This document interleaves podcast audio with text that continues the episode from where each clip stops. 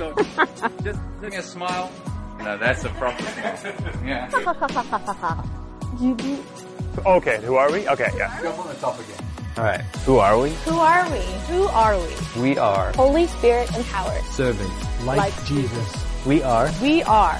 We are the hospitable family of Jesus. We are. We are strategic missionaries for Jesus. We are disciples devoted to Jesus. We are helping people find and follow Jesus. We, we are. are. We, we are. are City, City Gates. Gates. We are City Gates. Oh my gosh, you nailed it! Memory kicked in.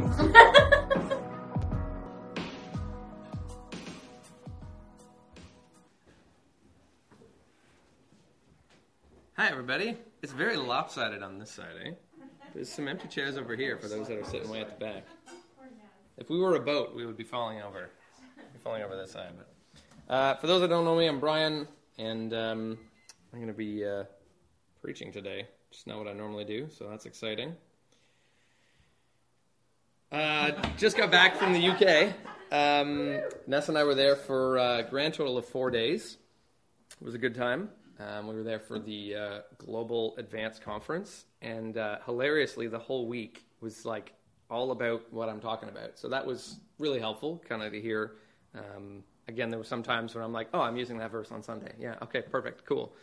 So, um, yeah, so we've been going through this series, uh, the Old Testament books, obviously, and the next one in line is Job, which is what I'm going to be speaking about.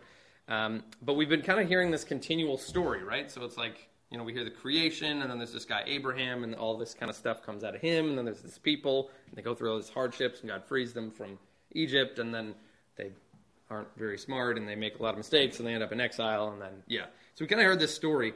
Um, Job is like a hard left. So we're just we're just making a hard left. Uh, Job is not an Israelite. This doesn't take place in Israel.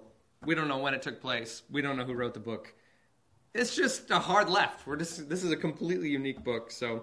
Um, as some of my friends would say, there's no through line in this uh, in this book. So um, it is also likely the oldest book of the Bible because, interestingly, the timeline is probably somewhere before Moses, and Moses wrote Genesis. So uh, super old book. Again, we don't know the author, um, and uh, it just sort of stands on its own. We do know he was a real person, though. He's actually referenced. Job is referenced in Ezekiel and in the book of James. But the point is, all that stuff doesn't actually matter. Um, this book is really focused on one thing, which is suffering. This book is focused on suffering. Very exciting topic, suffering. It's going to be a good time. Um, it teaches us how to go through suffering. It teaches us how to help others who are suffering, um, and kind of addresses one of the biggest questions that anybody has ever had, Christian or not, which is kind of why do bad things happen to good people? That's kind of the main question of the book. Um, how many of you have heard that before? Somebody asked you that question, why do bad things happen to good people? Or maybe another way, how could God allow evil to exist? How could a good God allow evil to exist in this world? That's what this book is really kind of all about. Um, and I felt like it was timely. Obviously, I mean, it's been an interesting last couple of years. Um, we've had recently in our midst, we've had death, we've had disease. Um, and I just feel like this book is very timely. So really quick summary of the book. Um, there's basically story at the beginning and end. So there's two chapters at the beginning of once upon a time, there was a guy named Job, you know, and then at the end it was like, and so this is what happened to Job at the end. Okay. So that's kind of the, the book ends, so to speak. And then in the middle, um, there's like forty chapters, um, or thirty-eight chapters, I guess, in the middle.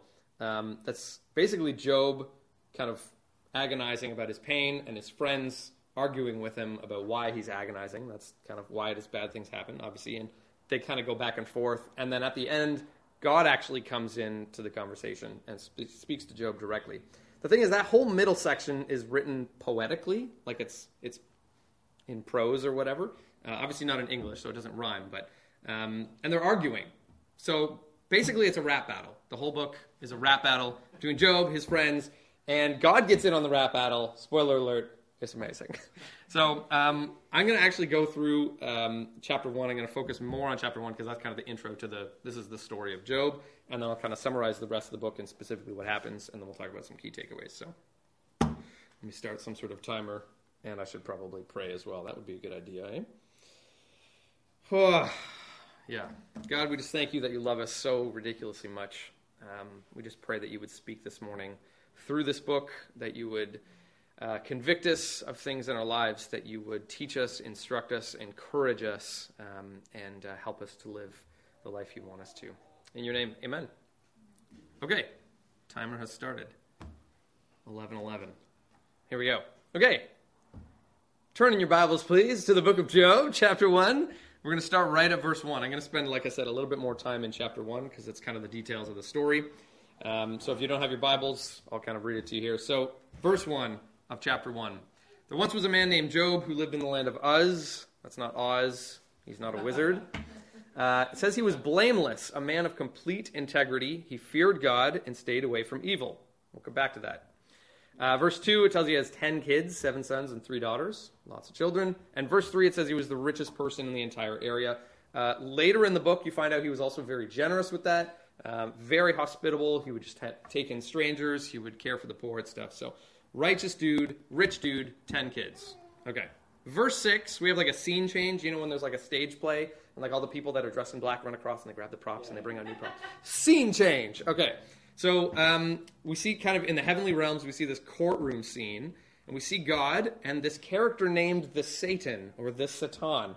Uh, there is a whole side conversation I'm not getting it into here, but basically it is questionable as to whether or not that is the devil that we know of or Ah, uh, Satan, because the word Satan actually just means accuser or prosecutor, which is a word that we're familiar with. So it's a courtroom scene. The prosecutor comes, may or may not be the actual devil guy. The Bible Project actually has a video on this subject, on the subject of Satan. So feel free to check that out. I don't have time.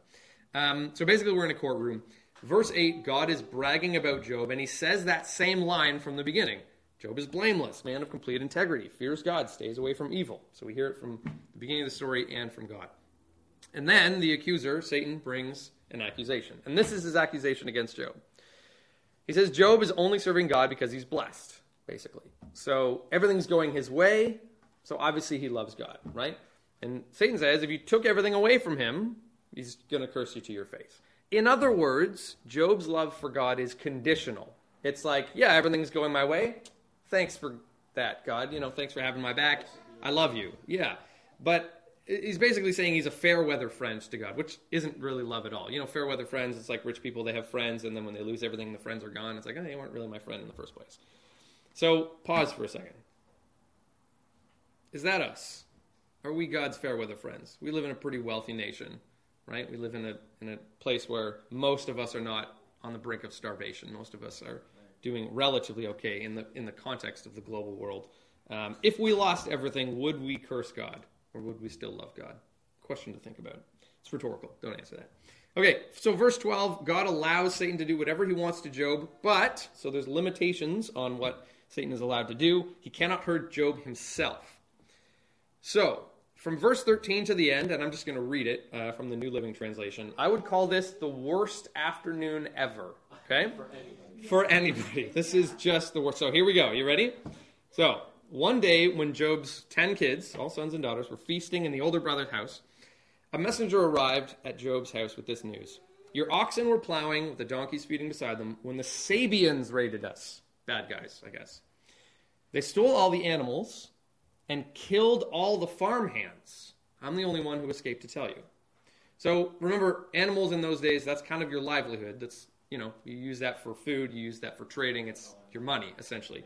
So he loses a whole bunch of money, and also all of the farmhands are murdered.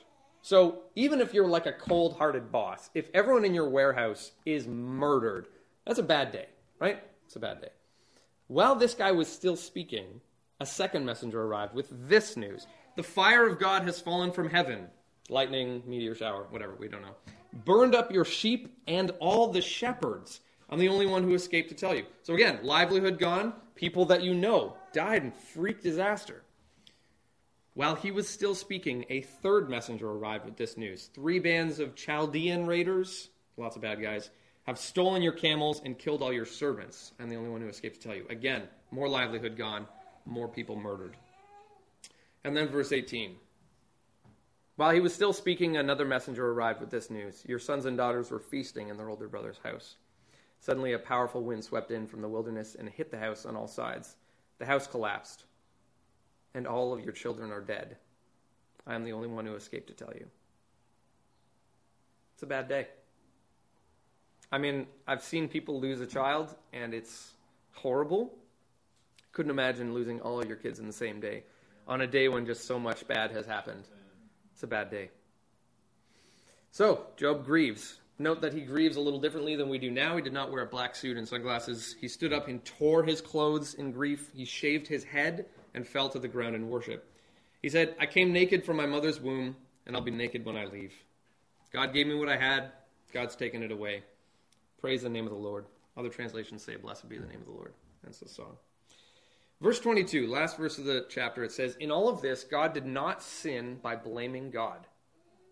So, did I say Job? God. Oh, God. Okay. I was like, I can't say Job. I have to say Job every time.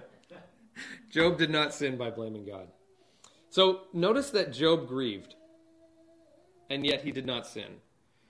I think if any of us saw someone freak out like this, you know, ripping your clothes and screaming out in anguish, we'd be like, oh, this guy kind of lost it, you know? But it wasn't the grief. That was not sinful, right? And it specifically says he didn't sin by blaming God. So that's quite interesting. We'll get more into that later. But, um, yeah, just the guy basically praises God. I'm sure he was crying at the time. I'm sure he was not smiling when he sang that with his hands raised, dancing around, you know? But, yeah. Okay, so that's kind of the intro to Welcome to Job's Crazy Life, okay? So chapter two, there's a little bit more story. I'll go a little bit quicker through this stuff. So we're back in heaven. God is again bragging about Job, says that same line. He's blameless, man of complete integrity, fears God, stays away from evil. Adds in, and he maintained his integrity, Satan, even though you urged me to harm him without cause. And Satan comes back and says, yeah, but you didn't actually harm him. You guys kind of took away all his stuff, you know. So he probably would still curse you if you actually harmed him. So God allows Satan to inflict Job with disease. It's boils all over his body. But Satan is not allowed to kill Job. Uh, verse nine is a fun one. Job's wife tells him to curse God and die. Great spouse. Um, we could run a marriage course and be like, this is what not to do. um, Job, Job still honors God. Verse eleven, his three friends arrive on the scene. And these are the friends that are kind of part of the rap out a little bit later. Eliphaz, Bildad, and Zophar. Always easier names to pronounce. Um... It says that they showed up and they didn't recognize him, probably because he cut his hair. Let's be real. Uh, verse twelve, they grieve in a similar way. They tear their clothes, they throw dust in the air. And then they sit with him in silence for seven days and seven nights. They sit with him in silence for seven days. I think at that point, they're being good friends. Okay, so then we get into the whole slam poetry rap battle thing, which is the middle of the book. And I'm just going to kind of summarize what happens here. So chapter three, Job curses his birthday. It's a good time. Um, and then the friends start talking to him, and they'll say something, and then the next chapter, Job responds, and then the next friend responds, and then the next chapter, Job responds. And they just kind of go back and forth for, I don't know, thirty-some-odd chapters. Um, this is the this is what happens, though, is that his three friends are, these are God-fearing men, okay? You would, you would call them Christians today, okay? They love God. All of the stuff that they're saying, if you, like, quote bits and pieces of it, it's like, yeah, Yeah, God is a just God. He is mighty. He rules the universe, right? Yeah, yeah, yeah, we all agree with that stuff. But there's just these little subtle things that they kind of put in, which is basically they, they're just using logic, okay? So they're going, okay, God is a, a God of justice. We know that he is a just and righteous God, okay? We know that Job is suffering. He's going through not a good time, right? So, therefore, you must have sinned because God wouldn't punish you if you didn't do anything wrong. God upholds the righteous. You know, we hear things like that in the Bible, right? Um, and they're not nice about it. A uh, couple of highlights. Job chapter eight, verse four. His buddy named Bildad um, says, your children must have sinned against God, so their punishment was well-deserved. Can you imagine? um, chapter eleven, verse six, Zophar says, God is realistically punishing you far less than you deserve. These are not helpful. I, I hope I don't have to say this, but these are not helpful. Uh, if you take anything away from today, when somebody's grieving, don't tell them it's your fault. Don't do that.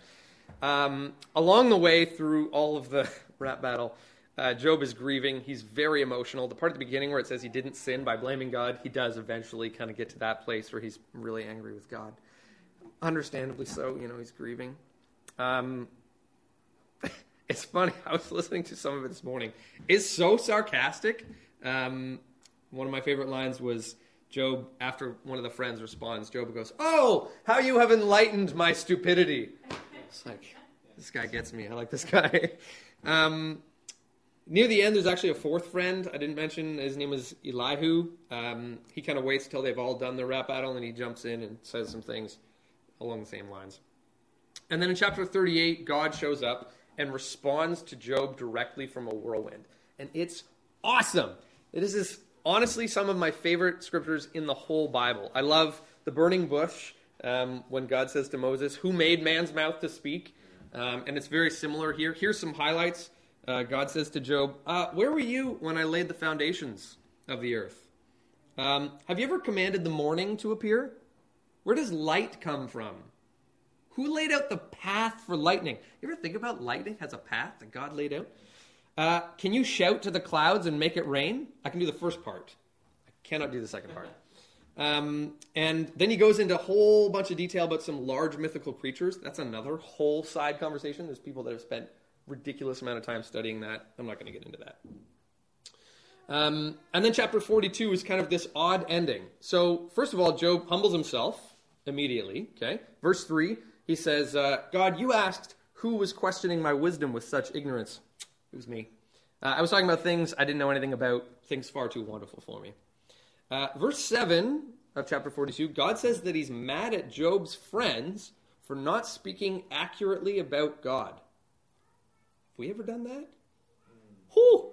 God is mad at Job's friends for not speaking accurately about Job. He tells them that they need to make sacrifices for what they did, and that Job needs to pray for them, because he's not going to hear their prayers. He's going to hear Job's prayers on their behalf. There's a little hint of some intercession there going on.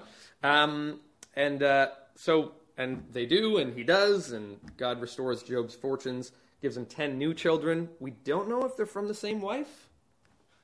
So maybe he forgave her. I don't know. It doesn't, we're not going to get into that. I don't care. Okay, so that's the summary of the book. Welcome to the story of Job. Extreme suffering. At the end, he gets everything back. Obviously, new children. They're always like, he gets everything back. I'm like, no, he doesn't get his kids back. He gets new kids. Let's just be clear. Um, so, what are kind of the main things that we can get from the book of Job? Well, obviously, they have to start with the same letter. Otherwise, I wouldn't be good at what I'm doing. So, three points to start with the letter R. And the number one is kind of the biggest and harshest, which is retribution theology is a lie. Retribution theology is a lie. Um, John chapter nine. This is about Jesus. I'm going to read from the Message here. It says, "Walking down the street, Jesus saw a man blind from birth. His disciples said, uh, 'Rabbi, who sinned, this man or his parents, causing him to be born blind?' And Jesus said, 'You're asking the wrong question. You're looking for someone to blame. There is no such cause and effect here. Look instead for what God can do. Do not assume that suffering is a consequence of sin. Sometimes it is.'" Right? You go out and murder someone, you end up in jail, and be like, "Why, God?" It's like, eh, that was you, you know? Um, but if someone goes through suffering, do not assume that it's divine judgment. Uh, here's a more pointed question. When you see a homeless person, do you assume that it's their fault? Also, on the flip side, do not assume that blessing means you're living a life that is pleasing to God. There are plenty terrible people with lots of money. That does not mean that you are serving God. Um, oh yeah, I wanted to read this. Uh, Job chapter one. Sorry, no, Job chapter twenty-one. Really quick. I'm just going to read um, Job chapter twenty-one from verse twenty-seven to the end. Tell me if this sounds familiar, okay? "Look, I know what you're thinking. I know the schemes that you plot against me. You're going to tell me of the rich and wicked people whose houses have vanished because of their sins." They got what's coming to them, right? "But ask around to those who have been around for a while. They'll tell you the truth. Evil people are spared in times of calamity. They're allowed to escape disaster. No one criticizes them or pays them back for what they've done. When they die and they're carried to their grave, a whole honor guard keeps watch at their tomb. A great funeral procession goes to their cemetery. Many pay their respects, and the earth give sweet repose. How can your empty cliches comfort me? Your explanations are lies." This is Job talking to his friends who are saying, God is just, bad things happen to bad people, good things happen to good people. Job's going, that's not the way it always works. It's not always the way that it works. I was at a kid's birthday party um, years ago, and uh, there was an older person there who I was kind of friends with his kids, and so we were kind of catching up, and I was just asking, you know, how they've been, et cetera. And um, he was saying to me, oh, yeah, you know, it's this one son, he has so many blessings, you know, his beautiful wife, beautiful house, beautiful kids, great job. He must be serving God. I was like, ah, that's not how that works. That's not how that works. Um, and the thing is, it's like, I'm not saying that that guy is a terrible sinner. He he was serving God. That's not the point. The point is, is that that's not a cause and effect, right? That's not... There are so many people in ridiculous poverty-stricken countries that are way more righteous than we are. That's that's not how it works. God is not a God of karma. And this is so subtle, this whole thing. Um, even Job's friends were talking positively about God, right? They were they were worshiping. They were not evil, wicked men trying to. They were righteous. They were they were not righteous, but they were, you know, religious dudes. I've heard people interpret verses and even church songs that we sing very differently through this lens. Um, you know that song, "All my life you have been faithful. All my life you have been so so good. With every breath I am able, I will sing of the goodness of God." And it says, "Your love or your goodness is running after me." I, with a different lens, I can interpret that as God's going to give me blessings. He's going to give me money. He's chasing after me to give me all these blessings. It's like, that's not what that means, you know? Um, now, on the flip side, you do, in fact, reap what you sow. Okay, so that, that phrase, you reap what you sow, shows up in the Bible all the time. Yes, if I sow apple seeds, I'm not getting an orange tree. For sure, right? But if you remember in the parable of the sower, seventy-five percent of the seeds did not do their job properly, right? You don't always get everything that you sow. Um, and so here's the underlying problem with this retribution theology. And Tim Keller summarized this so well. Man, that dude is so good at kind of summarizing this stuff. Um, he says this: if God actually always rewards good and punishes evil in this life, because he is a God of justice, right? He's a just God. But if he actually always rewards good and punishes evil, that means that not only do we fully understand how God works, us as smart people, but we also actually control God, because that means that I can just do good works and be like, okay, God, pay up. I've done my good deeds. Now it's your turn to bless me. That's not how God works, right? We do not control him. We do not understand how he works. Okay, so that's my first R. Second R, reality is hard. Hopefully I don't have to tell you that, but reality is hard. Uh, John sixteen thirty-three, Jesus said, in this world you'll have many trials and sorrows. It's not a maybe. You will. The world is broken. You know, the fall in the garden, it brought sin and death into this world. Uh, Job's response was grief. Just remember that that was not sinful. Grieving is not sinful. Sorrow is not ungodly. Job reacted very emotionally and yet did not sin. We do not need to pretend that everything is okay. Yeah. Man, I deal with a lot of young people, part of young life, but even just young adults in our group. People are just sick of fake. So sick of fake. Like, it's amazing how the world, there's more fake and people become more sick of fake. It's just the way that it goes. Um, part of being real and being authentic is just admitting when you're not okay. And believe it or not, this connects to our previous point about retribution theology, because if you believe that you're suffering because somehow God is punishing you for some past sins, then you're not going to tell people you're not okay, because you're going to think that they're going to judge you because, like, ah, oh, it's probably because you sinned. So you say, oh, everything's okay. But it's not okay, and it's okay to not be okay. Remember that our hope is not in this world. That means we can go through suffering. We know that it's not the end, but that doesn't mean that suffering isn't real. Suffering happens, right? Okay, third R. Realize that God knows better. Don't assume that you understand how the universe works. Where were you when God made the universe? God was and still is, in fact, in control. Remember, he had to allow Satan to inflict these things. That means that he is in control. He set up limits for what Satan was allowed to do. And God did not actually inflict those things on Job. He allowed Satan to do that. Is your worship based on your understanding of God? I mean, that's a yes. Your worship is based on your understanding of God. Um, but it's based on our expectations of God. Are we saying, thank you, God? Are we worshiping God saying, thank you, God, that you gave me these nice things? Thank you, God, that you gave me these blessings? Or are we saying, oh, God, this week was a bad week. I'm not going to praise you because you don't deserve worship unless my life is going good, right? We have to realize that God knows better. We have to hold on to mystery. We have to understand that we don't understand. The answer to the question, why do bad things happen to good people? The answer is, I don't know. That is the answer. That's the final. You guys ever seen Hitchhiker's Guide to the Galaxy? They build a supercomputer to calculate the meaning of life, the universe, and everything. At the end, the computer says forty-two. They're like, what? That doesn't make any sense. It's because this is not for us to understand. Uh, I'm going to quote some random dude on the internet. Uh, he said this. He says, we all see how animals don't understand things beyond their intelligence, but somehow we think that humans are going to unravel the mysteries of the universe. we, we, we can't. We are not God. We don't have his perspective. Um, and interestingly, again, Job was vindicated at the end. Think about this, okay? This is really cool. Why did God allow the suffering to happen in the first place? We don't technically know. But why did he actually allow it? Well, it was Satan. Satan was going, hey, we, you know, this guy, he doesn't really love you, right? He was trying to, he was trying to discredit Job, right? And what happened? Well, we're talking about Job two thousand years later. It didn't work. Actually, Satan had plans to discredit Job. God used Satan's plans to make Job famous, to do the complete opposite of what Satan had intended. Yeah. It's crazy. But think about what we sang about last week when, when um, Edwina was talking about Esther. And it's like, even when I don't see it, you're working. We don't understand. We don't understand. And that's okay. It's okay to not know. Um, also note that Job was not in that heavenly courtroom. He didn't know that whole thing, right? Think about if we were like, oh, so there's this whole thing and I'm going to go through a test. All right, I got this. It was just like, why is this happening to me, right? No clue, no idea. Okay, so that's our three. Retribution theology is a lie. Reality is hard, and realize that God knows better. Guys, I'm at like twenty minutes. This is great. We're doing great.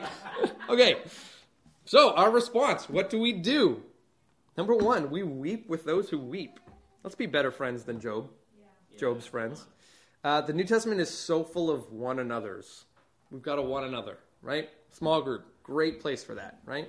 It's kind of hard to one another in this context. I'm just blabbing and you're just sitting there listening to me, right? Small groups is a great place for that. Um, I, I wrote down here, I wanted to talk about how much I love this church in this moment. This is my point. I love this church. Um, suffering helps us to, to co-suffer with others. When my mom passed, that was in twenty sixteen. It was probably the biggest suffering in my life. It was the hardest thing that's happened to me. It was extremely difficult. And um, I, I had a friend, Ryan Hopson. Shout out to Ryan Hopson. Uh, he lives in the U S now. But he, uh, about a week after my mom passed, he was like, let's go for a run. Let's go to the woods. Let's go to Greenwood or Seton Hiking Trail. Let's just go for a jog. I was like, that's that's a good idea. I need that, you know. And so we were just chatting. He's a big nerd like me, so we're talking technology and stuff.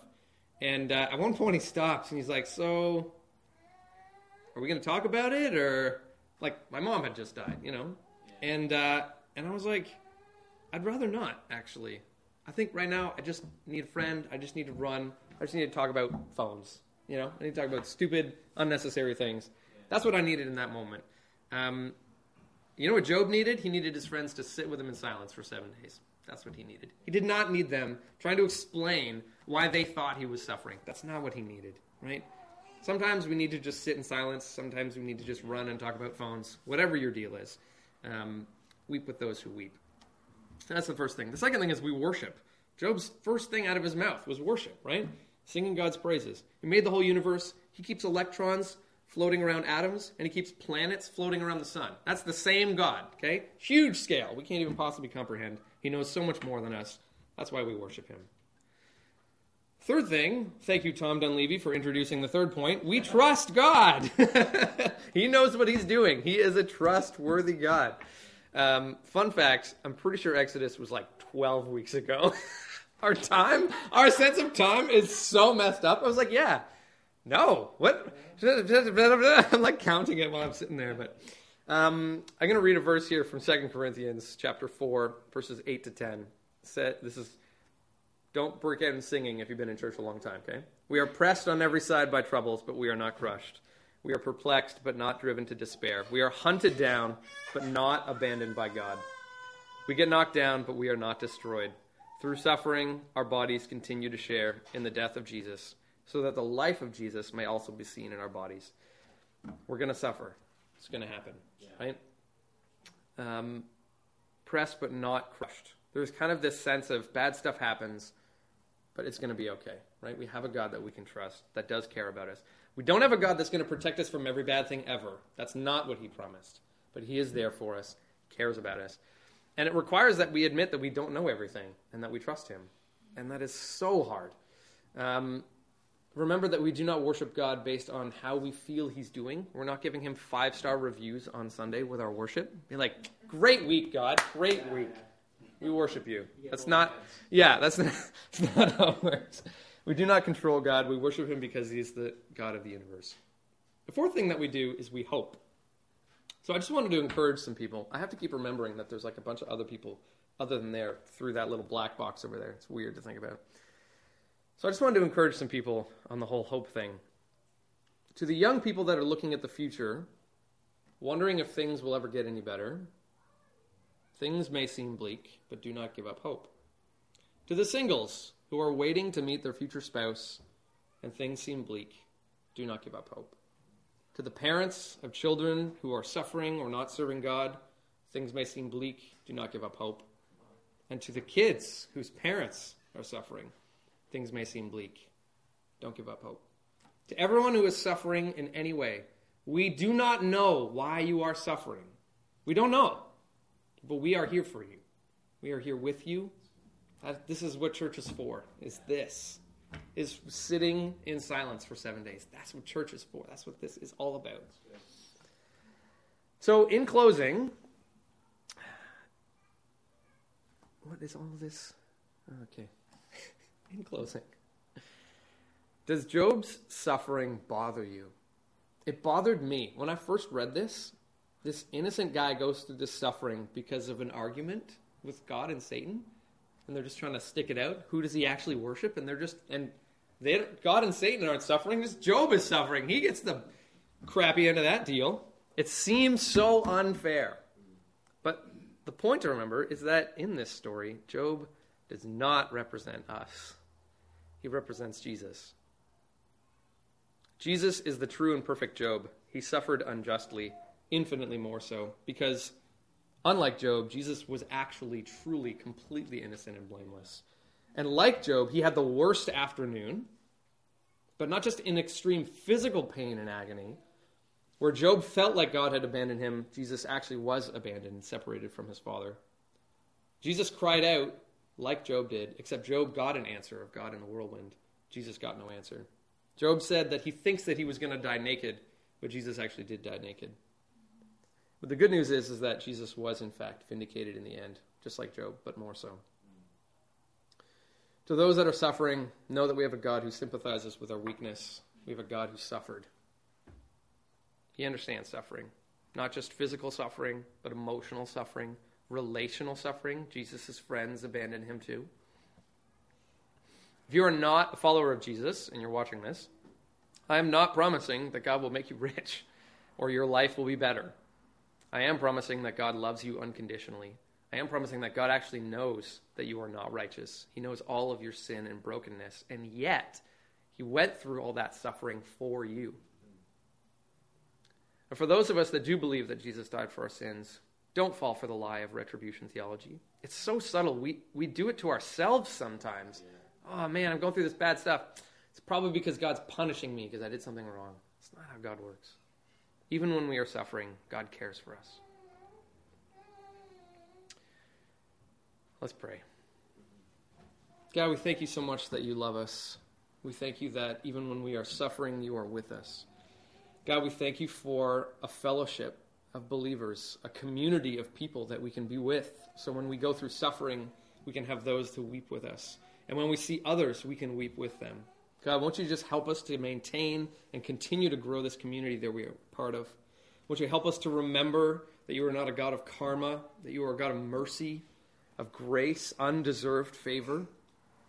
Won't you just help us to remember that you love us, that you suffered for us, that you died unjustly, unfairly afflicted, and that you were vindicated at the end, that you actually rose from the dead, came back to life to give us life. God, we fully trust you. Help us to trust you. We ask these things in your name. Amen. Cool. Well, next Sunday, we're doing baby dedications, I guess. That's a good time. So we'll see you then. Otherwise, see you at small group at some point midweek. God bless.